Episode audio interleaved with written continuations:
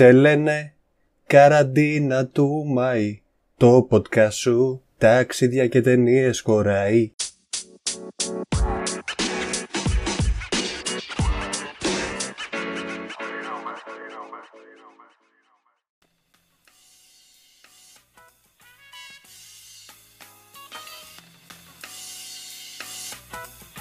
Καλησπέρα. Κάθε φορά μου αρέσει πώς το ξεκινάει και κριτζάρει τους ακροατέ. Ε, είπα να μπαίνω με κανένα τραγουδάκι τώρα να γίνω να θυμηθώ τα παλιά. Είσαι ο και λέγεσαι. Είμαι ο Αργύρης Και εγώ είμαι ο Χάρης. και ακούτε του Strip Flakes πάλι σε απόσταση, αλλά είναι η πρώτη φορά που είναι η απόσταση Κυλικής Θεσσαλονίκη. Λίγο πιο κοντά. Δεν είναι η πρώτη φορά, είναι η δεύτερη κιόλας. Το Βίλνιο το είχαμε κάνει πάλι με την ίδια απόσταση. Το Βίλνος ήμουνα εγώ στη Θεσσαλονίκη, ήταν λίγο πριν φύγω για Κυλικής. Α, ήταν λίγο πριν φύγεις. Ναι, ναι. Σωστά, σωστά, ναι. Μόνο το special επεισόδιο καραντίνα στο δεύτερο το είχαμε κάνει κάποια στο Κυλική είχαν γίνει. Αλλά ναι, είναι ουσιαστικά το πρώτο κανονικό επεισόδιο που γίνεται στην απόσταση Κυλική Θεσσαλονίκη. Έχουν γίνει Σκοτία Ελλάδα, έχουν γίνει Αγγλία Ελλάδα, έχουν γίνει Θεσσαλονίκη Αθήνα. Κυλική Θεσσαλονίκη η πρώτη φορά. Έχουμε, έχει περάσει και ένας μήνας από τότε που κάναμε το πιο κλασικού τύπου επεισόδιο με τις ταινίες και την τοποθεσία. Καθώς, άμα ακούσει το συγκεκριμένο επεισόδιο, σε σένα το μιλάω τώρα που μπορεί να ακούσει κανονικά στα δικά σου ακουστικά ή να έχεις ανοίξει τον υπολογιστή. Πριν από αυτό το επεισόδιο, είχαμε μιλήσει με μερικά παιδιά από Ελλάδα και από το εξωτερικό σχετικά με το πώς περνούσαν την καραντίνα τους. Ελπίζουμε ότι αυτή τη στιγμή που κάποιος θα ακούει το συγκεκριμένο επεισόδιο θα είναι λίγο πριν ή θα έχουμε βγει κιόλας από την καραντίνα και θα μπορούμε να δούμε γνωστούς, τουλάχιστον να κυκλοφορήσουμε και να αναπνεύσουμε ελεύθεροι χωρίς να στέλνουμε μηνύματα ή να συμπληρώνουμε βεβαιώσεις και αιτήσεις.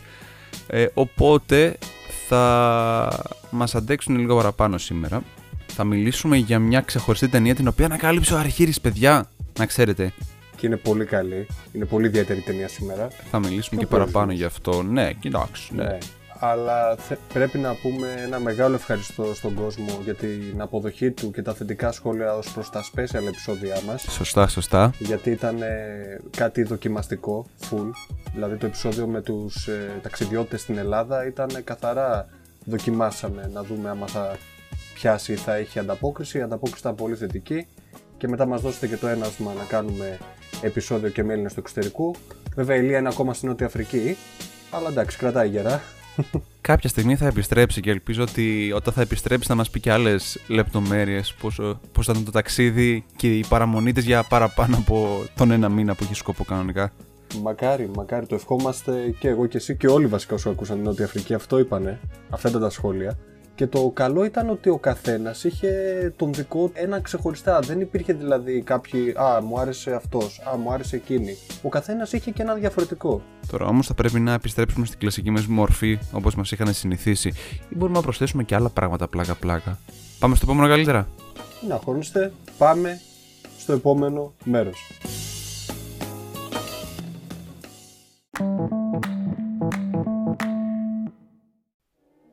Η σημερινή ταινία που- για την οποία θα μιλήσουμε έχει να κάνει αρκετά και με το κομμάτι του ταξιδιού αλλά πιο πολύ με το κομμάτι της αναζήτησης της μνήμης καθώς αφορά δύο χαρακτήρες ένας που έρχεται από το παρελθόν και ένας που ζει στο παρόν αλλά έχει χάσει τη μνήμη του. Η ταινία λέγεται The World is Big and Salvation Lurks Around the Corner.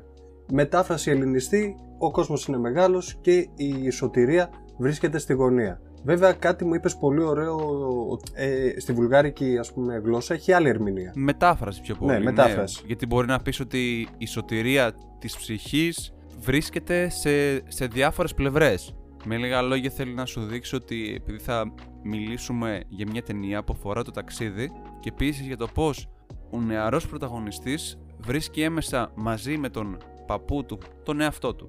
Ε, η ταινία είναι βουλγάρικης παραγωγής, να επανέλθουμε λίγο εκεί, και είναι... Τι βουλγάρικης παραγωγής, δεν είναι μόνο βουλγάρικη, είναι βουλγάρο... Βουλγάρο, Γερμανό, Γερμανο-Ουγγρικό, σλοβένικης παραγωγής. Ουγγρική, ναι. Και μιλάνε και κάποια στιγμή και Ιταλικά. Δηλαδή είναι λίγο απ' όλα. ε. Είναι ένα μίξ ε, ανατολικής και κεντρικής Ευρώπης. Ουσιαστικά η ταινία ξεκινάει με τον ε, ενός εκ των πρωταγωνιστών, τον Σάσκο, τον εγγονό, ο οποίος έχει πάθει ένα ατύχημα, δεν θυμάται τίποτα, ο παππούς του το μαθαίνει αυτό και πηγαίνει στο νοσοκομείο στη Γερμανία για να τον βοηθήσει να ξαναβρει τη μνήμη του. Και πώς θα τα καταφέρει χάρη; Αυτό είναι το ιδιαίτερο το κομμάτι πιο πολύ είναι ότι προσπαθεί αρχικά με διάφορα αντικείμενα, αλλά κυρίως με ένα συγκεκριμένο σετ παιχνιδιού το οποίο κυριαρχεί, κυριαρχεί σε όλη τη ε, διάρκεια της ταινίας και αυτό είναι το αγαπημένο και κλασικό παιχνίδι του Τάβλη σε όλους μας γιατί παίζουν πάρα πολύ και ο παππούς στη συγκεκριμένη ταινία στην κομμόπολη του Is the king. is the king of backgammon. Είναι ο βασιλιάς γενικά του, στο τάβλι τέλος πάντων στην κομμόπολη του. Δεν το θεωρεί ένα παιχνίδι απλά καθαρά τύχης, αλλά κυρίως στρατηγικής, γιατί έχει μια πολύ, τις πολύ ωραίες ατάκες, αν μου το θυμάσαι, που έλεγε ότι ένας κακός παίχτης μπορεί να φέρει εξάρες, αλλά μπορεί να μην παίξει καλά συγκριτικά με κάποιον που θα φέρει τη χειρότερη ζαριά που είναι το ασώδιο. Το ίδιο λέει και με τη ζωή, με τις ευκαιρίες που σου φέρει η ζωή. Ουσιαστικά σου λέει ότι ένας καλός παίκτης θα πρέπει να χειρίζεται οποιαδήποτε ζαριά του, έρθ- του έρθει. Ναι, μεν είναι θέμα τύχης, αλλά θα πρέπει να ξέρεις και να την διαχειρίζεσαι ακόμα κι αν δεν σε ευνοεί ώρες-ώρες. Που στην περίπτωση του Σάσκου δεν τον ευνόησε καθόλου η τύχη. Το θέμα είναι όμως για ποιο λόγο επιλέξαμε εμείς να τη βάλουμε σαν ταξιδιάρικη, όχι ταξιδιωτική, βασικό, ταξιδιάρικη ταινία. Ταξιδιάρικη ταινία. Γιατί ο παππούς σου έχει τώρα αυτό έχει δύο ερμηνείες που λες. Η μία είναι η ερμηνεία, είναι ένα flashback που διαδραματίζεται στην ταινία και αφορά την προσπάθεια των γονιών που ουσιαστικά ε, εκδιώχθηκαν από τη χώρα τους να ψάξουν τη δικιά τους γη της επαγγελίας. Και η ταινία σου δείχνει πάρα πολλές σκηνές από την προσπάθεια της οικογένειας αυτής. Σου δείχνει σκηνές από Ιταλία, σου δείχνει σκηνές από... και από άλλες χώρες που θα δεις ε, στην πορεία. Αυτό είναι το ένα κομμάτι. Το άλλο κομμάτι το αγαπάω πιο πολύ εγώ. Γιατί ξεκινάει ο παππούς να πάει να πάρει τον νεαρό, ξεκινάνε να γυρίσουν από την ε, λειψία της Γερμανίας, φεύγουν από τη Γερμανία πάνω σε ένα ταντέμ. Τι είναι το ταντέμ όμως, Κάτι σαν ποδήλατο είναι. δικάβαλο. Δικάβαλο. Ο παππούς ήταν Ολυμπιονίκη στο, το λέει η ταινία, στο ποδι, στην ποδηλασία, οπότε είχε εμπειρία στο να κάνει κάτι τέτοιο ο πρωταγωνιστής και αποφασίζει έτσι με αυτό το τον Ντέμ να πάρει τον εγγονό του και να θυμηθούν τα παλιά διαμέσω της διαδρομής. Εμένα μου άρεσε πάρα πολύ το γεγονός ότι όταν ξεκίνησαν, γιατί δεν- δεν το περίμενα εγώ αυτό, που λέει θα έρθω να σε πάρω για να φύγουμε. Και σκάει μύτη και λέω: Και ετοιμάζομαι εγώ. Και σκάει μύτη με το ποδήλατο, το δικάβο. Και λέει: Τι είναι αυτό; Τι είναι αυτό; και λέει: Ταντέμ. Τι είναι το ταντέμ; Λέει αυτό που βλέπεις. Και τι λέει, δεν θα πάρουμε κανένα λοφορείο, κανένα Άσε ρε αεροπλάνο; τράκαρισμα αυτό, πάρε το τον Ντέμ εκεί για ασφάλεια.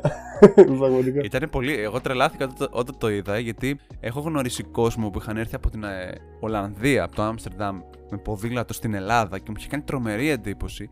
Οπότε νομίζω αυτή τη φορά μπορεί να μην έχουμε road trip με αμάξι, αλλά έχουμε ας το πούμε ένα ταξίδι με ποδήλατο. Δεν το έχουμε ξανακάνει αυτό να βρούμε ταινία που να κάνει trip με ποδήλατο. Και μάλιστα ένα trip το οποίο έχει μεγάλη συναισθηματική αξία. Δεν είναι απλά να πάω να βρω κάτι και θα προκύψουν διάφορα. Εδώ πάω να βρω τον εαυτό μου και πάω να βρω και τις ρίζες μου. Πολύ συμβολικό ε, ότι ο παππούς μπροστά από τον Ντέμ έχει ένα φυτό το οποίο θα το φυτέψουν, θα το βάλουν στον κήπο τους μόλις φτάσουν στον προορισμό τους. Το οποίο συμβολίζει λίγο τις ρίζες που πρέπει να ξαναθυμηθεί ο εγγονός. Φοβερή αλληγορία αυτή. Είχε- Μ' άρεσε πάρα πολύ Είχε διάφορες αυτό το πράγμα. Και η, τελε- η τελευταία ταινία που το είδα αυτό ήταν το Leon the Professional. Που κυκλοφορούσε πάντα με το. με τη Α, γλάστα ναι, του. ναι, ναι, ναι. Ο, ο Γάλλος Πάρα δεν είναι, πολύ Ο Γάλλος ωραίο. δεν είναι. Ναι, Ο Ζαρενό, Ζαρενό, ο ναι, ναι, Ζαρενό, με την ναι. Νατάλη Πόρτμαν σε Μπράβο, σε σε πολύ πολύ, μικρή μικρή ηλικία, ηλικία. ναι. Και τον Γκάρι Όλμαν το Θεό. πολύ μικρή ηλικία. Μου θύμισε πάρα πολύ αυτή την ταινία. Θύμισε πάρα πολύ αυτό.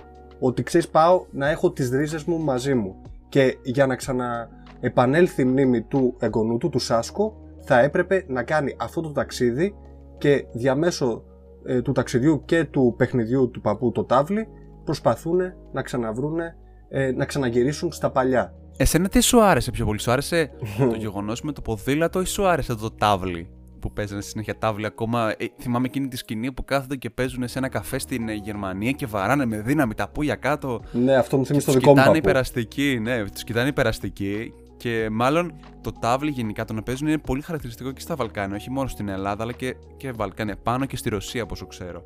Κοίτα, είναι πιο πολύ στα Βαλκάνια το έχω δει, να σου πω την αλήθεια. Γιατί είχα, όταν είχα πάει στη Γερμανία, είχα δει Γερμανούς να παίζουν τάβλη και παίζανε έτσι ήσυχα.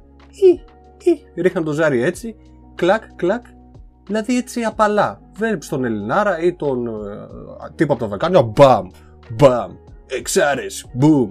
Δηλαδή το νιώθουν λίγο. Το νιώθουν λίγο παραπάνω, πιστεύουμε. Γενικά, ναι, νομίζω αυτό έφερε και η ταινία, έβγαζε και η ταινία ότι με το συμβολισμό που είχε κιόλας με το τάβλι που έλεγε ο παππούς ότι εγώ παίζω για την τιμή και όχι για τα χρήματα. Που κάποιοι το χρησιμοποιούσαν κιόλας για να βγάζουν χρήματα, να βάζουν στοιχήματα μέσω του τάβλου. Εδώ δεν το κάνουν για το χρήμα τόσο πολύ όσο για την αγάπη τους και για τη στρατηγική. Το κάνουν για τιμή.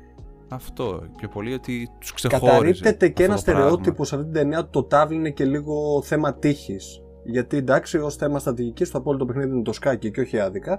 Σε αυτή την ταινία λίγο καταρρύπτεται αυτό και σου λέει ότι και το τάβλι θέλει τη δικιά του στρατηγική. Ακόμα και αν παίζεις πόρτες, που, είναι, ας πούμε, που θέλει και αρκετή δοστήχη συγκριτικά με το φεύγα ή το πλακωτό. Η ταινία αυτή πότε είχε γίνει; Το 8, 2008. Το 8.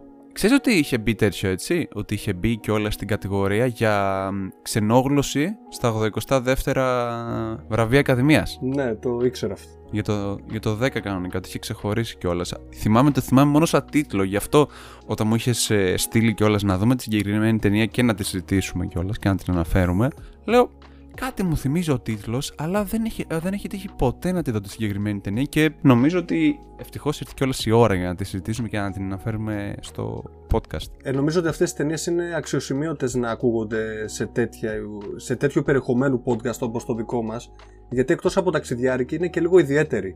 Και έχει και τοπία τα οποία είναι κοντά σε εμάς, δηλαδή είναι στα δικά μας. Ε, στις δικές μας ας πούμε ιδιοσυγκρασίες. Μιλάς για το χωριό που έδειχνε το βουλγάρικο. Ναι, ναι, ναι, ναι είναι, είναι κοντά στα δικά μας πρότυπα. Εδώ της Βόρειας Ελλάδας είναι. Ότι μοιάζουν λίγο οι νοοτροπίες. Κάτι άλλο που ήθελα πάρα πολύ έτσι, μου έκανε και πάρα πολύ εντύπωση που αναφέρεις και με το flashback, ήταν πώς ήθελε να συγκρίνει και έκανε την αλληγορία με την αναφορά στο κομμουνιστικό καθεστώς επί Ζιφκοφ το 1983, κάπου εκεί πέρα που ήταν κιόλας νομίζω, που είχαν την ασπρόμενη τηλεόραση και για το πώς ε, θέλει να συνδέσει την, ε, ας το πούμε, την περίοδο που ήταν κλεισμένη, πολλά πράγματα απαγορεύονταν και με την δίθεν φιλελεύθερη αλλά ψυχρή Γερμανία από την άλλη, που έχουν και αυτές έντονες αντιθέσεις, οπότε με λίγα λόγια όταν φεύγει από την κουλτούρα του ο, ο Σάσκο και πηγαίνει στη Γερμανία και έρχεται ο παππούς για να τον επαναφέρει, ο οποίος παρόλες τις δυσκολίες που έχει συναντήσει, παραμένει ο ίδιος σταθερός στις αξίες του. Είναι αυτό ότι όταν έχεις αξίες ε, και είναι βαθιά ριζωμένες μέσα σου, δύσκολα τις αλλάζεις. Γιατί είναι κάτι το οποίο είναι σταθερό. Έχεις δουλέψει πάρα πολύ, έχεις φτύσει αίμα στη γυρολεξία για να τις αποκτήσεις. Και αυτό ε, εμπνέει ο παππούς σε αυτή την ταινία. Αλλά πριν κλείσουμε, να το πάμε λίγο να γελάσουμε. Ξέρεις ποιο σημείο μου άρεσε πιο πολύ; Πιο απ' όλα εκεί που ο παππούς είναι στο κάμπινγκ με τον τύπο και, του, και χορεύουν μια κοπέλα και του λέει πήγαινε ρε, πήγαινε ρε, τι με, τι με θες εμένα, πήγαινε τώρα, έφυγες. Δηλαδή, αλλά εκείνο μου άρεσε πάρα πολύ, δηλαδή είναι αυτός ο παππούς που όλοι αγαπάμε, ο παππούς ε, καθοδηγητής, ο μάστερ. Είναι λες και είναι ένας Jedi Padawan και λέει Γεια σου Μάστερ, ναι, πάμε. Δεν ξέρω, μου άρεσε πάρα πολύ εκείνο. Του έδινε αυτοπεποίθηση γιατί δεν είχε και είχε χάσει τη μνήμη του και λογικό είναι. Έχει χάσει γενικά και όλες, όλη την προσωπικότητά του και στον έχει απορροφήσει και λίγο η κατάσταση. Και συμβαίνει ένα φοβερό plot twist στο νοσοκομείο, το οποίο δεν θα σου το πω γιατί είναι spoiler. Για να το βρεις, θα πρέπει να δεις την ταινία. The world is big and salvation lurks around the corner.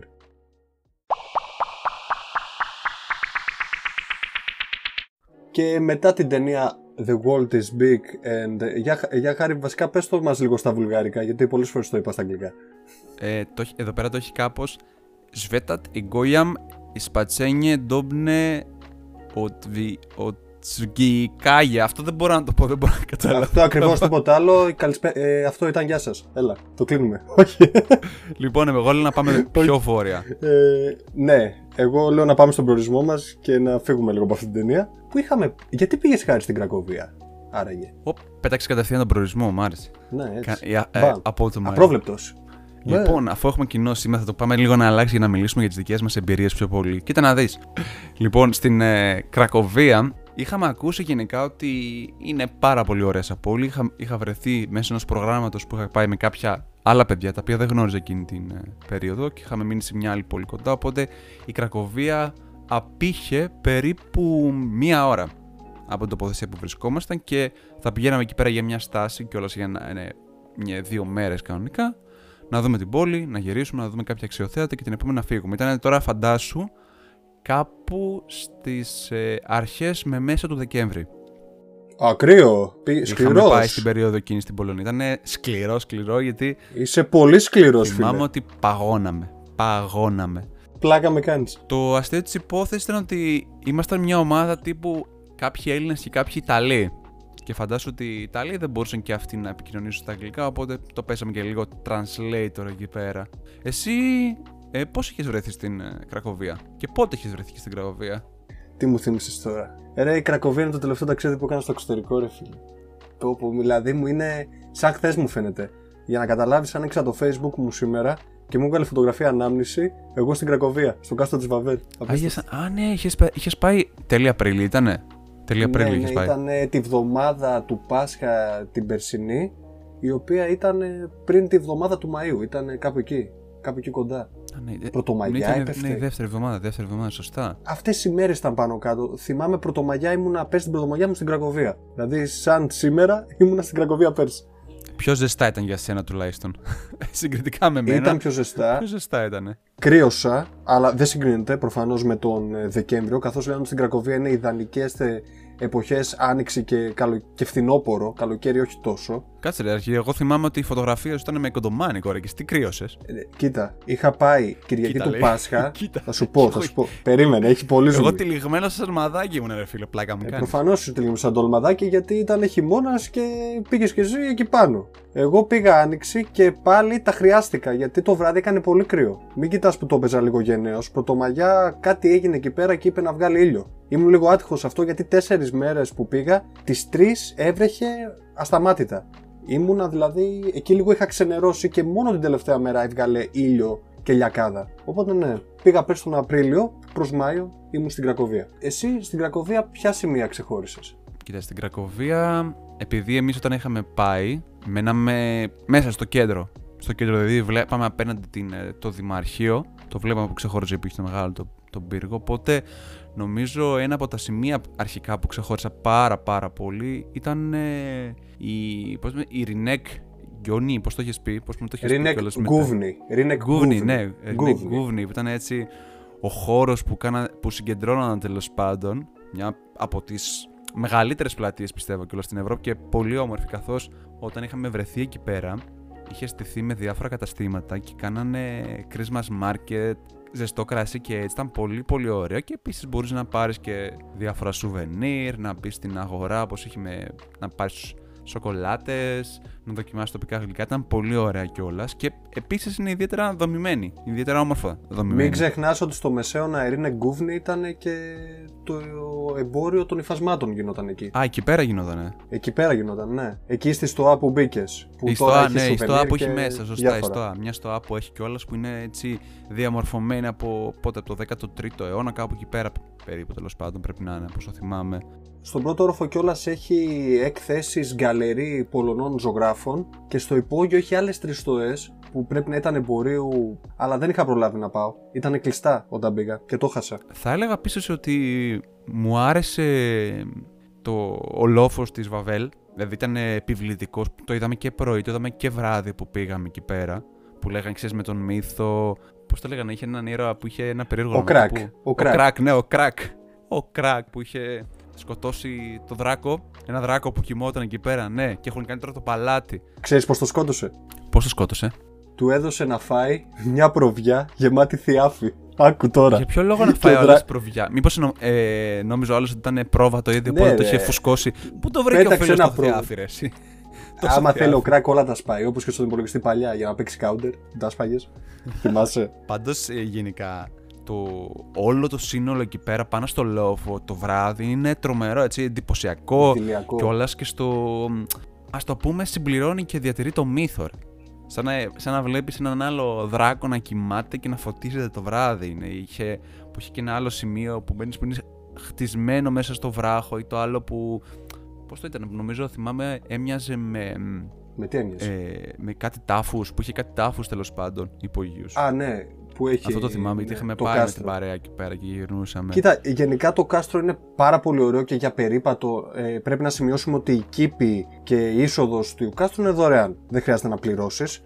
Οπότε εκεί κινείσαι. Σε, στα περισσότερα σημεία, ναι, από όσο θυμάμαι. Ναι. Νομίζω σε, Πληρώνεις. στο μουσείο, νομίζω. Στο μουσείο, στον καθεδρικό. Στον δεν καθεδρικό μπορείς να πεις. πληρώνεις. Και τώρα που είπες Δράκο, μου έδωσε μια πολύ ωραία πάσα. Γιατί άκου τι αντίστοιχα έχουν κάνει τώρα οι Θεοί. Επειδή είχα πάει και πέρσι στην αιχμή της επικαιρότητας κάπως, διότι διαδραματίζονταν τελευταία σεζόν του Game of Thrones και είχαν όλοι με, ξέρεις, Ντρακάρης, Νταϊνέρης και όλα αυτά, ο Δράκος στην Κρακοβία παίζει πάρα πολύ. Οπότε πηγαίναν όλοι στον καθεδρικό της Βαβέλ, γιατί υποτίθεται ότι εκεί έχει τα οστά του Δράκου, τα οποία παίζει να είναι από μαμούθ και έχουν διαψευστεί πλήρως ότι είναι από Δράκο. είναι απίστευτο Αυτό αυτό που είπε και έχουν εσύ. κάνει. Δεν νομίζω ότι θα, πέ- θα ερχόταν κάποιος και θα έλεγε είναι όντως δράκος αυτό που βλέπετε. Ε, ναι, ρε φίλε. Και σε φάση πηγαίνει το παιδάκι, ξέρεις, Μπαμπά, θέλω να φύγω, δεν μπορώ, μπαμπά, μπαμπά. Και του λέει, «Ω, Το βλέπεις τα κόκκαλα, το βλέπεις τα κόκκαλα. Ο Δράκο τα βάγε. Μου τον κάνεις έτσι, να το μαλώνεις. Είναι ό- Δηλαδή, ό,τι θα απέμεινε, πώς κάναν τύπου εκείνες τις μάχες ο, πώς, να- ο Godzilla με τον King Kong. Εδώ πέρα έχεις το δράκο με το μαμούθ και ό,τι απέμεινε. Ναι, απλά πήγε από θιάφη ο Δράκος. Ήταν τόσο γιοτάσο αυτός ο Δράκος. Τέλος πάντων, τι να πω. τι να πω. Και τέλος πάντων, όσοι είναι λίγο με τα παραμυθάκια, φαντασιόπληκτοι να το πω, νέρντουλες, όπως θέλεις πάρτο, γουστάρουν. Εσένα σ' αυτή άρεσε την αυτό, ιστορία. έτσι; Σ' άρεσε ο. Ε, ο μου λόγος, άρεσε, ωραίος ήταν. εντάξει. Βέβαια, μέσα στο κάστρο να επανέλθω, έχει ανάκτορα, έχει τα δωμάτια, έχει οπλοστάσιο, θησαυροφυλάκιο, τα κλασικά που έχει το κάθε παλάτι και έχει και ένα, μια γκαλερία ασιατικής τέχνης. Αλλά εγώ διάλεξα να πάω στη σπηλιά του Δράκου, που μπορείς να πάρεις και μια άλλη έξοδο, την οποία πληρώνεις ένα αντίτιμο και απλά βλέπεις μια σπηλιά, δεν είναι κάτι. Και καλά εκεί έζησε ο Δράκος και φοβάσαι. Εσύ τουλάχιστον είδες ότι γενικά, σαν πόλη, είναι αρκετά φθηνή κιόλας όμως να γυρίζεις. Οπότε και το να έμπαινες και στα υπόλοιπα μέρη της Βαβέλ δεν θα σου ζημίωνε τόσο πολύ το πορτοφόλι, να πω την αλήθεια. Όχι, όχι, δεν θα σου ζημίωνε. Απλώς επειδή δεν είχα πάρα πολύ χρόνο, ήθελα να περπατάω πιο πολύ την Κρακοβία. Μ' άρεσε πάρα πολύ. Θα προτιμούσα να έδινα τα λεφτά που θα έβλεπα ανάκτορα, θησαυροφυλάκια που μπορούσα να τα δεις κι αλλού σε άλλη πόλη και να κάνω κάτι άλλο. Α πούμε, προτίμησα να δώσω αυτά τα λεφτά για να πάω Βιελίτσκα. Και δεν το μετάνιωσα καθόλου που πήγα Βιελίτσκα. Τα οποία είναι τα διάσημα αλατορυχεία της Κρακοβίας, 15 χιλιόμετρα έξω από την πόλη. Παρ' όλα αυτά, βλέπεις πάρα πολλά πράγματα και βλέπεις πάρα πολλές αίθουσες γεμάτες από αλάτι. Και γλυπτά από αλάτι, βλέπεις λίμνες από αλάτι. Και το πιο εντυπωσιακό πράγμα που είδα ήταν ένα φανταστικό παρεκκλήσι ε, της ευλογημένης ε, Κίνγκας, το οποίο είναι, είναι ολόκληρος ναός, Τρεσί. Είναι ολόκληρος ναός ε, φτιαγμένος από αλάτι. Δομημένος από αλάτι. είναι ναι. απίστευτο, είναι απίστευτη εικόνα. Ένα παρεκκλήσι που είχε γίνει πριν από αυτό ήταν το Αγίου Αντωνίου του 1698, το οποίο ήταν. ε, στο οποίο έχουν μέσα διάφορα έργα διασύμων ε, καλλιτεχνών όπως ο Λεωνάρδο Νταβίτσι έχουν το μυστικό δείπνο του Λεωνάρδο Νταβίτσι σε αλάτι. Καταπληκτικό. Τέτοια Καταπληκτικό πράγματα είναι. έχουν κάνει εκεί Ναι. μέσα. Είναι απίστευτο. Είναι, είναι, είναι εξαιρετικής δημιουργίας γενικά κιόλας. Πώς το είναι το συγκεκριμένο όλο το ρηχείο. Αλλά εμένα ξέρεις τι μου έχει μείνει πιο πολύ. Εμένα πιο πολύ είναι ότι όταν είχαμε πάει, επειδή μας ταΐζανε στη συγκεκριμένη πόλη, ήταν ένα επιδοτούμενο πρόγραμμα και τρώγαμε πάρα πολύ ένα συγκεκριμένο φαΐ. Το οποίο το συγκεκριμένο φαΐ μου θύμιζε πάρα πολύ τα δικά μας βαρένικα. Οπότε μας ταΐζαν κάτι και λίγο πυρόγγι. Πυρόγγι συνέχεια. Βόβο. Φαντάσου, άμα έχετε φάει βαρένικα, θα καταλάβετε πάνω, πάνω κάτω τι είναι, που μπορεί να έχει είτε κοιμά, είτε να έχει τυρί, είτε να έχει. Μέχρι και πατάτα έχουν βάλει μέσα. Δεν ξέρω τώρα για, για ποιο λόγο να βάλεις στα, στα βαρένικα, ξέρω εγώ πατάτα. Καλά, εκεί μέσα ό,τι θέλεις μπορείς να βάλεις. Ναι, το θυμάμαι. όμως Μέχρι και μου το είχε κάνει δράκο μπορείς να τρομερή βάλεις μέσα για να το εντύπωση. βάζεις. Γιατί το είχαν. Έλεγα, πω, πω, πω, αυτό μοιάζει πολύ ομόρε. Δεν ξέρω αν είχε δοκιμάσει πυρόγγι. Ναι, είχα δοκιμάσει, αλλά το κακό με εμένα ξέρεις ποιο είναι. Είχα πάει με τον Γιώργο. Το Γιώργο που είχε μιλήσει στο προ προηγούμενο επεισόδιο. Μπράβο, τον Γιώργο από τη Μυτιλίνη. Ο συ- Για μένα από τους πιο ιδανικούς συνταξιδιώτες. Σας το λέω, παιδιά, ο Γιώργος είναι εγγύηση. Μέχρι αυτός μου είχε πει για τη Βιελίτσκα. Τόσο καλά λόγια. Με είχε πείσει να πάμε εκεί. Είχαμε κάνει μια εξάωρη, εφτάωρη περιήγηση και είχαμε πεθάνει από την πείνα. Και πάμε σε ένα εστιατόριο Πόλσκα, ενώ το είχε Έλληνες παντού. Είναι η Αυτό ίδια το ιστορία που εστιατόριο, είχες πει για και να στην μην αρχή, ξέρω πιστεύω έτσι. Είναι, ε- είναι και η ίδια ιστορία που είχες πει. Και, ναι, ναι, με τον Ελληνάρα λέει: Παιδιά, πρώτη φορά εδώ. Λέμε ναι, τέλειο δεν είναι. και τέλος πάντων, και φάγαμε αυτά τα πιερόγκι και δεν σ' άκουσα τότε και τα πήραμε κοιμά. Και είχαμε φάει και όλα τα άλλα τα κρέατα και μου είχε κάτσει πολύ βαρύ, αλλά μου άρεσε. Θα προτιμούσα να το πάρουμε σπανάκι που μου είχες προτείνει, όχι με κοιμά. Είναι, είναι πιο ωραία, ναι, όντως. Είναι, δηλαδή, άμα κάποιος δοκιμάσει, εγώ θα πρότεινα να το φάει με. τέλος πάντων, με κάτι σε χορταρικό παρά με κρέας. Δεν είναι τόσο ωραίο. Τι, γιατί είναι σκέτος κοιμά, ρε παιδί μου. Δεν είναι ότι βάζουν κάποιο μπαχαρικό. Γενικά οι Πολωνοί έχουν βαριά κουζίνα και λόγω της θερμοκρασίας το ελαιόλαδο δεν παίζει πολύ στη διατροφή τους. Έχει πολύ σο. Οπότε αυτό είναι βαρύ να το φας έτσι. Καλύτερα το πάρει με σπανάκι. Έχει δίκιο ο Χάρης εδώ. Είμαι μαζί σου. Πέρα από την Κρακοβία που γυρίσαμε, πέρα ότι είναι πάρα πολύ φθηνή, αυτό, είναι, αυτό δεν έχουμε σημειώσει, ότι είναι πάρα πολύ φθηνή. Έχουν σλότ εκεί πέρα, δεν έχουν ευρώ όπως έχουμε εμείς. Θέλω και... να πω κάτι εδώ με το σλότι. Συγγνώμη σε διακόπτω. Ε, μεγάλη προσοχή που ανταλλάσσετε τα ευρώ με τα σλότι. Την πάτησα και μας είχαν εγκλεντήσει για περίπου 20 ευρώ. Είχαμε μπει 20 ευρώ μέσα. Επειδή το κάναμε στην τουριστική παλιά πόλη, κάναμε πρώτη μέρα το ανταλλακτήριο, δεν ξέραμε. Αυτό είναι βασικό, ρε. Αυτό, αυτό είναι βασικό, ρε. Και εσύ δεν πηγαίνεις να κάνεις την τουριστική πόλη. Πηγαίνεις πιο έξω, το κάνεις ε, ναι, κάπου σε κάποιο. Τι φάγαμε τότε, να το πω έτσι. Και είχαμε μπει 20 ευρώ μέσα. Εντάξει, λέμε, δεν πειράζει. Μετά ψάξαμε λίγο καλύτερα στο Κάσμιρετς και εκεί βρήκαμε σωστή ισοτιμία και το κάναμε. Οπότε μεγάλη προσοχή. Είναι και κρίμα γιατί συνήθως νομίζω, δεν ξέρω αν έχει αλλάξει από τότε. Ένα ευρώ ήταν κάπου 4 σλότ, έτσι. Το είναι πολύ φθηνή πόλη γενικά, συμφωνώ απόλυτα με αυτό που λες και έχει πάρα πολλούς φοιτητές. Έχει 200.000 φοιτητές και ο πιο διάσημος φοιτητής ξέρεις ποιος είναι. Ποιος είναι; Ο Κοπέρνικος. Α, από την, α, από την Κρακοβία. Είχε καταγωγή από την Κρακοβία και σπούδασε στο Πανεπιστήμιο της Κρακοβίας, όπου και σήμερα σπουδάζουν πολλές χιλιάδες φοιτητών πολωνικής καταγωγής και όχι μόνο. Αυτό δεν το γνώριζε, αλήθεια είναι. Ναι, είναι ένα ωραίο fact που πρέπει να κρατήσουμε. Τι σου μείνει από την Κρακοβία, θα ξαναπήγαινες; Θα ξαναπήγαινα, ναι. Σίγουρα από τις ε, πόλεις που επισκέφθηκα μέχρι στιγμής και ειδικά της Πολωνίας, η Κρακοβία την έχω ξεχωρίσει και όταν είχαμε πάει. Και επίσης που είχε ένα από τα.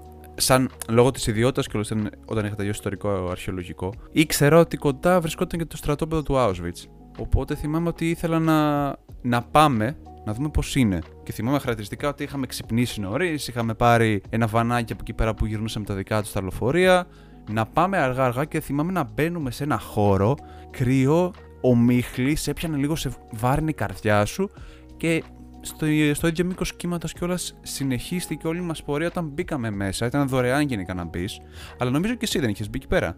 Δεν είχες περάσει. Δεν το έκανες μέσω Get Your Guide, το πήγες. Όχι, όχι, όχι, όχι. Εμείς πήγαμε, πήγαμε κατευθείαν χήμα, πήραμε λεωφοριάκι, έτσι ήταν η λογική μας. Λεωφοριάκι. Και βρήκατε; Γιατί να μην βρούμε; Βρήκατε. Ε, όταν πήγα εγώ, που το κάναμε μέσω Get Your Guide με τον Γιώργο, ε, είχαμε, μας περίμενε βανάκι αντίστοιχα είχαμε κλείσει τις θέσεις, άσχετοι, και μας δώσαν οδηγό στα ελληνικά. Auschwitz Birkenau, γιατί είναι και το στρατόπεδο του Birkenau. Και ουσιαστικά μας είπαν ότι δίνεται προτεραιότητα στα γκρουπάκια που το κλείνουν από νωρίς. Γι' αυτό λίγο η χήμα, ναι, μεν είναι δωρεάν, αλλά μπορεί να περιμένουν πολύ ώρα. Εννοείς κάτι διαφορετικό αυτή τη στιγμή εσύ. Εσύ λες για να πάνε για ξενάγηση. Εμείς δεν πήγαμε για ξενάγηση. Είναι η ξενάγηση Μπορείς να μπεις πάλι δωρεάν. Ε, ναι, κοίτα, η είσοδος στο μουσείο είναι δωρεάν. Απλά εμείς πληρώσαμε τον ξεναγό. Ο άνθρωπος αυτός στην αρχή μας λέει κάποια πράγματα, κάποια σημεία που πρέπει να δούμε και μας είχαν προμηθεύσει έναν οδηγό Auschwitz Birkenau στα ελληνικά.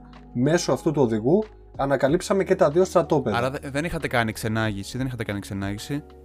Εντάξει, ναι, επειδή εμείς, εμείς είχαμε κάνει το... την μπήκαμε κανονικά μόνοι μας και τι, και τι που κάναμε, όπου βλέπαμε γκρουπάκια που είχαν ξεκινήσει. Γιατί εμείς είχαμε ρωτήσει και μας λέγανε ότι υπήρχε μόνο στα αγγλικά η ξενάγηση. Ήταν πάλι νομίζω ή ένα αντίτιμο ή κάπως τέλος πάντων δωρεάν, αλλά δεν προλαβαίναμε γιατί είχε ήδη ξεκινήσει και υπήρχε μετά κάτι στα Ισπανικά. Οπότε κανένας δεν μιλούσε τότε Ισπανικά. Από όσο ξέρω, ακόμα κανένας από την παρέα εκείνη δεν μιλάει Ισπανικά. Οπότε ξεκινήσαμε και πηγαίναμε σε κάθε κοιτώνα, σπιτάκι εντάξει, βάραινε η ψυχή μας κάθε τρεις και λίγο και με το ολοκλήμα και με ό,τι βλέπαμε και που μπαίναμε και τα είχαν στοιχειοθετημένα, αλλά επίσης πλησιάζαμε κάθε φορά όταν βλέπαμε ε, κάποιον ξεναγό, ο οποίος μιλούσε στα αγγλικά και παίρναμε κάποια φάξη πληροφορίες έτσι και συνεχίζαμε. Οπότε πετυχαίναμε κάποιον άλλον ξεναγό να μιλάει σε κάποιο άλλο γκρουπάκι. Οπότε κάνετε τρίπλες. Έτσι ακριβώς. Και φυσικά δεν, δεν προλάβαμε να δούμε όλο το. Δεν γίνεται. Είχαμε πάει νωρίς και ήμασταν κάπου δυόμιση ώρες και πάλι δεν το δάμε Δεν όλο. γίνεται να το δεις όλο. Σκέψου εμείς στον Birkenau μας μας είπε έχετε 4 ώρες να το δείτε. Και δεν μας έφτασε για τον Birkenau. Γιατί άμα πήγε και σε κάποια φάση με τα σηματοπλέγματα και, και τα σύρματα και όλα αυτά τα κάγκελα, χαθήκαμε και αναγκαζόμασταν να κάνουμε κύκλους. Γιατί τα είχαν οργανώσει τόσο καλά οι Ναζί τότε. Εσύ είχες πάει και Birkenau ναι, και ναι, Auschwitz. Πήγα και δηλαδή, ε. Πρώτα πήγα στον Birkenau και μετά πήγα στο Auschwitz. Και εκεί μέναν κιόλας. Στον Birkenau έχει και πολλούς θαλάμους. Είναι, είναι σημαντική, είναι σημαντική κιόλας ε, εκδρομή λίγο να πας να δεις. Έχει και εκείνη. Δεν ξέρω αν πέτυχες την ε, ατάκα, την ε, κλασική. Είναι μια από τι. Arbeit macht frei. Πέρα από αυτό, έχει κάπου νομίζω μέσα, έχουν καταγράψει, που έχει να κάνει με την ιστορία που λέει ένα. Αχ, δεν θυμάμαι τώρα πώς το λέγανε τον, ε, συγκεκριμένο άτομο που είχε πει τη φράση που έλεγε Αυτοί που δεν γνωρίζουν την ιστορία, την ιστορία τους γενικά, είναι καταδικασμένοι να την επαναλαμβάνουν. Είναι από τις αγαπημένες μου εκφράσεις συγκεκριμένη. Και μου έχει μείνει, μου έχει εντυπωθεί από τότε και εδώ την είδα. Λέω, κοίτα να δεις, αυτή τη συγκεκριμένη φράση την ξέρω. Τη γνωρίζω και. Πολύ δημιουργικότητα στο να είμαστε απάνθρωποι. Γενικά το Άσβης και τον Πυρκενά. Αυτό μου έβγαλε. Και θα μου επιτρέψεις και μια εναλλακτική εδώ πέρα να δώσω. Γιατί πολλοί δεν το σηκώνουν το Auschwitz και πολλοί άνθρωποι όντως είναι όχι ευαίσθητοι. Δεν μπορούν, ρε παιδί μου, δεν μπορούν να το διαχειριστούν όλο αυτό και στεναχωριούνται και όχι άδικα.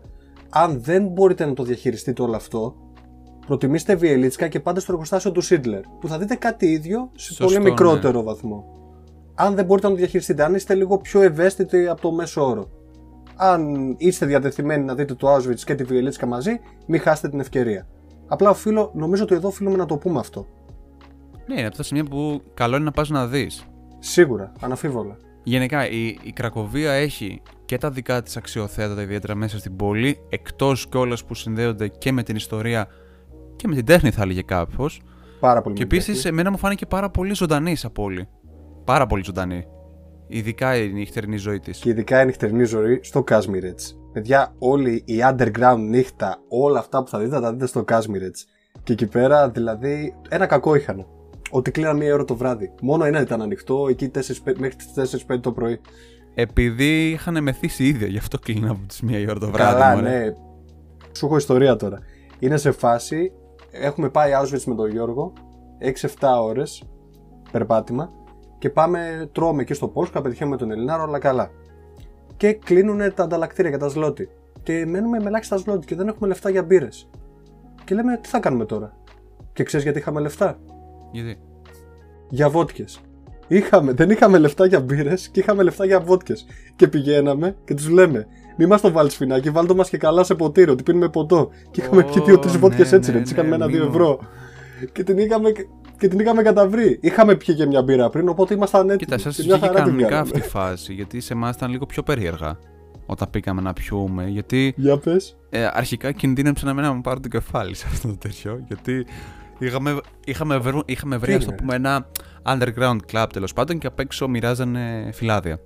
Πήγες να Οπότε- μπλέξεις με Πολωνό, αγόρι μου. Είσαι καλά.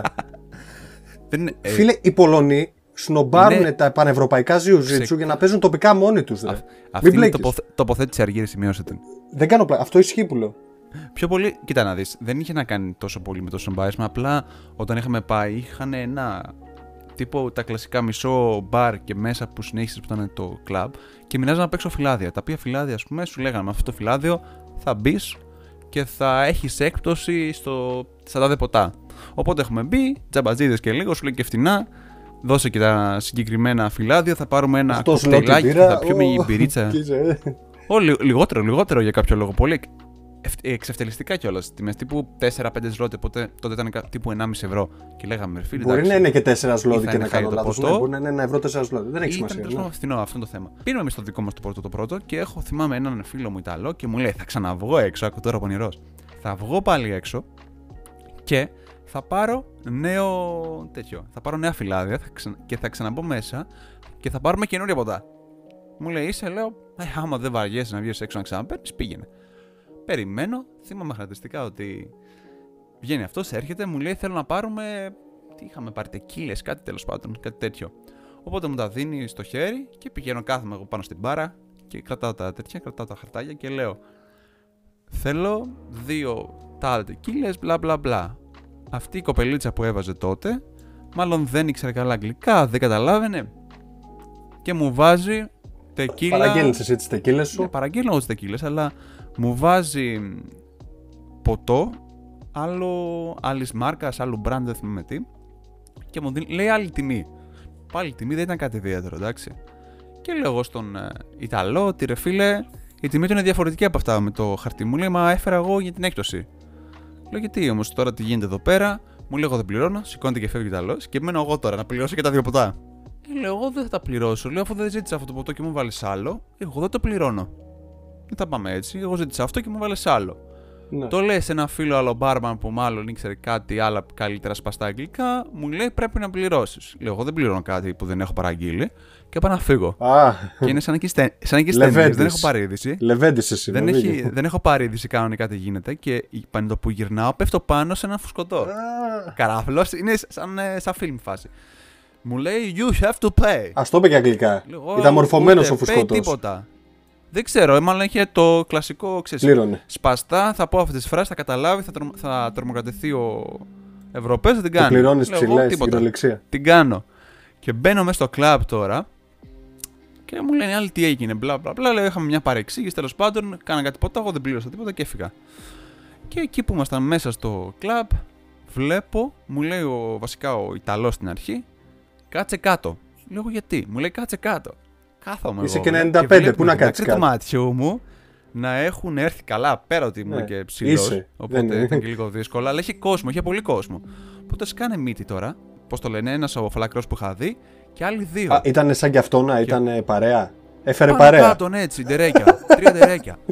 και να μπαίνουν μέσα και να με κοιτάνε. Να, κοι- να κοιτάνε βασικά μέσα στο πλήθος να ψάχνουν κάτι. Πού είναι ο Και λέω, ψηλός; «Φίλε, όχ, Πού είναι ο ψηλός; Εντάξει, την, την έκατσα τώρα. Μου λέει κάτσε κάτω, κάτσε κάτω. Ο Ιταλός να παρακολουθεί. Ο τύπος, ξέρεις, έτσι πονηρή αλεπό τύπος. Δεν είχε μπλεχτεί, οπότε σου λέει κάτσε τώρα θα το παίξω εγώ έτσι. Και φεύγουν, πλανούνται εγώ, με έχουν κρύψει οι δικοί μου. Και με το που βγαίνουν ή φεύγουν οι δύο οι μπράβοι και έχει μείνει ο ένας και κάνει βόλτες. Και μου λέει ο Ιταλός, λέει σήκω, λέει έχουν φύγει. Εγώ δεν έχω πάρει είδηση. Και με το που σηκώνομαι, με παίρνει πρέφο ο τύπος, έφτανε μακριά μέσα στο πλήθος και μου κάνει το, την κίνηση ξέρεις, εκείνη που με το Έλα χέρι. Έλα, όχι, όχι, του, του στυλ θα σου κόψω το λαιμό. Πόρε. Μου κάνεις τέτοια. Και λέω, εγώ παγώνω, λέω, είμαι σε, ξέν, σε ξένη χώρα, θα με ψάχνουνε. Μπαμπά, να ξέρεις ότι σε αγαπάω και συγγνώμη αν δεν είμαι το, Το καλύτερο. βλέπω, ναι, παιδί. ναι, ξεκίνα και όλα στη διαθήκη σου. Οπότε λέω, στα θέλετε να, να την κάνουμε, λέω, γιατί δεν με βλέπω καλά εμένα. Και μπήκαμε στη σειρά τώρα, έχεις σκηνικό. Έχω ξεχάσει εγώ όταν πριν μπούμε, είχαμε μαζί μας μια βότκα. Την οποία δεν μπορούσαμε να την πιούμε κιόλας με στο μαγαζί. και την είχαμε δώσει μπροστά στην πόρτα, την κρατήσουν. Α, καλά, εσείς προκαλέσατε από όλε τι απόψεις. Τελείως, τελείως, ναι. Οπότε Καμπανόφατσες οι ίδιοι. έπρεπε να βγούμε και καθώς βγαίναμε να πάρουμε και τη βότκα. Ήθελες και τη βότκα, αγόρι μου. Δεν ήθελες να, Ήθελα δεν και τη ήθελες να σώσεις βότκα, το ναι. κουφάρι σου. Οπότε. Τη βότκα, όχι. Πω. Οπότε τι γίνεται; Εμείς μπαίνουμε σε φάση τρενάκι. Έχω φορέσει εγώ την. ε, έχω πάρει τέλος πάντων το μπουφάν που είχα. Έχω βάλει την κουκούλα. Την κουκούλα τώρα, έτσι. Και μπαίνουμε τρενάκι. Αφού δεν έβαλες και full face. Για να, μπερ, να μπερδευτούμε, θα ήταν καλό πάντως το full face, μην νομίζεις. Κάνα ξεραφάκι δεν είχες να ξυριστείς εκεί. Να... δεν ξέρω τι. Δεν ξέρω λίγο. Το θέμα είναι ότι καταφέραμε και βγήκαμε από το μαγαζί και πήραμε και τη βότκα. Πώς; Ε, βάλα άλλον και πήρε τη βότκα για μένα. Απλά ήταν δύο μπροστά. Βγήκα πρώτα εγώ και μετά τη ζήτησε. Παναγία. Κα- Μετά την επόμενη μέρα έφυγε από την Κρακοβία, σωστά; Ε, την, επόμενη, την επόμενη Όπου φύγε, φύγε. Πήγαμε στο Auschwitz. Πήγαμε γιατί φυσικά δεν θα τελείωναν τα βασανά μας. Και ενώ γυρνούσαμε το Auschwitz, έπρεπε να πάρουμε τα πράγματα από το hostel. Περιμέναμε φίλοι να έρθει. Πάμε στο σταθμό των λεωφορείων, των ε, τρένων. Θα παίρνουμε τρένο για να πάμε στη Βαρσοβία. Και ο σταθμάρχης μας πάει να, και μας βάζει σε άλλο τρένο. Σε άλλο τρένο. Ήταν ξάδελφο Μας του βάζει σε άλλο τρένο. φουσκωτού. Και έρχεται αυτός που έκοβε τα εισιτήρια και μας λέει: Έχετε μπει σε λάθος τρένο. Το οποίο τρένο κιόλας έκανε τρεις ώρες παραπάνω από την ε, πραγματική που θα κάναμε για να φτάσουμε στη Βαρσοβία. Και κινδυνεύαμε έξι άτομα να μας πετάξουν στη μέση του πουθενά. Οι περιπέτειες του Χάρη στην Κρακοβία. Οπότε είχε βγει μια, μια κυριούλα η οποία ήξερε και ευτυχώς κάποια αγγλικά και λέει κανονικά ότι τα παιδιά έχουν δίκιο, είδα εγώ τι έγινε και δεν γίνεται τώρα που έχουν ανεβεί. Και τέλος πάντων το, το έλυσε και γυρνάει και λέει ο Τακαδόρο της Θεούλης. Διάπες. Είναι η πρώτη και η τελευταία φορά. Εντάξει, την κλείτωσε. Κοίτα, αν εξαιρεί αυτά, εγώ γενικά ευγενικού τους είδα. Όχι, ήταν καλά, ήταν καλά. Ένα εντάξει. κακό έχουν, απλά πίνουν και λίγο πλακώνονται μεταξύ τους. Γενικά είπα, είχα πάει και λίγο υποψιασμένος λόγω του Ζήου, γιατί ήξερα αυτή την ιστορία με τους Πολωνούς. Ότι γενικά τις παίζουν, αλλά τις παίζουν μεταξύ τους. Μου, μου έγινε κάτι εμένα, στο Κάσμιρετ πάλι, αλλά δεν μου έγινε σε τέτοιο σημείο. Είναι, δεν είναι τόσο ακραίο. Εγώ πηγαίνω και ξέρεις πάω να φάω το ζαπιακάκι μου, το street μου food μετά, πώς εμείς τρώμε την πουγάτσα το βράδυ. Στην Πολωνία τρώνε το ζαπιακάκι. Φοβερό, δοκιμάστε το. Και έρχεται μια κοπελίτσα, πολύ ωραία κοπελίτσα, πολωνικής καταγωγής, σε φάση κεράσι ποτάκι. Σε κανε- Είχε εκεί μάλλον κάποιο έτσι περίεργο μαγαζί. Και λέω, Όχι, ευχαριστώ. Έλα, έλα, λέει, έλα μέσα, κεράσι ποτάκι. Όχι, λέω ευχαριστώ. Και μου σκάει, πα- μας σκάει ένα νταμάρι, ένας τέτοιος όπως ακριβώς είπες εσύ. Ε, you guys, you come here. Λέμε, ναι, yes, what? Come, come, drink, drink. No, thank you. Go to sleep, λέω. Λέει, drink, drink. No. Ε, ten zloty. No. Έτσι zloty. No. Σαν μαροκινός τέτοιο ήταν ε, πα- που παζάρευε. Ήταν σε πολωνικό η μορφή γομαριού. Ε, eight zloty. Τι παζάρευε, τι Παζάρευε να, να του δώσουμε τα λεφτά για να πιούμε ποτάκι στο μαγαζάκι που δεν πήγαινε κανένας. Οκ. Και εγώ λέω δεν πατάω και άσε γιατί δεν μπλέκεις. Μετά άντε. να- Κράχ, κράχτης φάση. Ναι, ήταν. δεν έπιασε κοπέλα Κράχτης. και μάλλον έφερε παρέα το, το γομάρι κοπέλα, κατάλαβε. Ήταν κράχτης. Σε περίεργο μαγαζί τώρα. Και λέει eight zloty. No. Six zloty. No. Four zloty. No. Three λότι. No. Free, free, come, free, free, free. Και αρχίζει, και αρχίζει ρε, να τρέχει. Και πάω πού και αρχίζουμε να τρέχουμε. Ρε. Τι είναι αυτός, ρε, τι φάση. Και πηγαίναμε πιο γρήγορα, ρε. Γιατί λέω εντάξει, δεν θα μας αφήσει. Θα μας κυνηγάει μέχρι το, το δωμάτιο. Ελάτε, ελάτε να πιείτε. Freeze. Καλοί μοτορίστες, ελάτε να πιείτε σε Έλα μένα. να πιεις την μπόμπα. Μετά δεν ξέρεις τι θα σου κάνω. Παναγία μου λέει, δεν θέλω, άστα. Τι ζει- Ε, εκεί, ε, γενικά, εκεί δεν η έχει τίποτα. Κρακοβία Έχουμε, έχουμε να λέμε ιστορίες. Ναι, αλλά γενικά δεν θα δείτε τέτοια πράγματα. Αυτά είναι εντάξει, εξαιρέσεις. Αλλά στο Κάσμιρετ βρίσκεται όλη η underground σκηνή. Δηλαδή, είδα κάτι πολύ ωραία μπαράκια. Φάση παλιού, παλιού σοβιετικού τύπου. Το έχουν διατηρήσει κιόλας εκεί. Νευραϊκή συνοικία και την έχουν αναβαθμίσει πάρα πολύ. Το οποίο έμπαινα μέσα και απλά ήθελα να κάθομαι τι ώρε να πίνω βότκα και να ακούω ιστορίες από τη Σοβιετική Ένωση. Τέτοια- σε τέτοια πράγματα σε παρέπεμπε το Κάσμιρετ. Θα ολοκληρώσω κάτι τελευταίο θα, για την ε, μεσαιωνική πλατεία της παλιάς πόλης για το ναό της ε, Αγίας Μαρίας είναι από τα πιο αξιοσημείωτα της Κρακοβίας η, βασι- η εκκλησία, ο καθαρικός ναός, κατάλαβες ποιο λέω; Ναι, κατάλαβα ποιο λες, ναι. Που Ήταν, ήταν δίπλα σε εμάς Ναι. κιόλας στην πλατεία. που έχει τους Ναι, δύο ναι, ναι, πύργους ο θυμάμαι, ένας που είναι θυμάμαι. πιο ψηλός από το κάθε μία ώρα θυμάσαι το επεισόδιο με την πράγα που σου Μμμ. λέγα πως αλλάζει το αστυνομικό ρολόι; Ε, κάθε μία ώρα βγαίνει ένας ε, τρομπετίστας για να παίξει ένα εμβατήριο το οποίο είναι 5 δευτερολέπτων και γιατί είναι 5 δευτερολέπτων; Γιατί είναι 5 δευτερολέπτων; για να συμβολήσει την επιδρομή των Ούνων που είχε γίνει στο Μεσαίωνα και το ευνίδιο, ε, ευνίδιο θάνατο του τρομπετίστα από Ούνο το ξοβόλο. Άντε γεια, κόψτε Άντε εδώ πέρα. γεια! Αυτό ακριβώς τίποτα άλλο.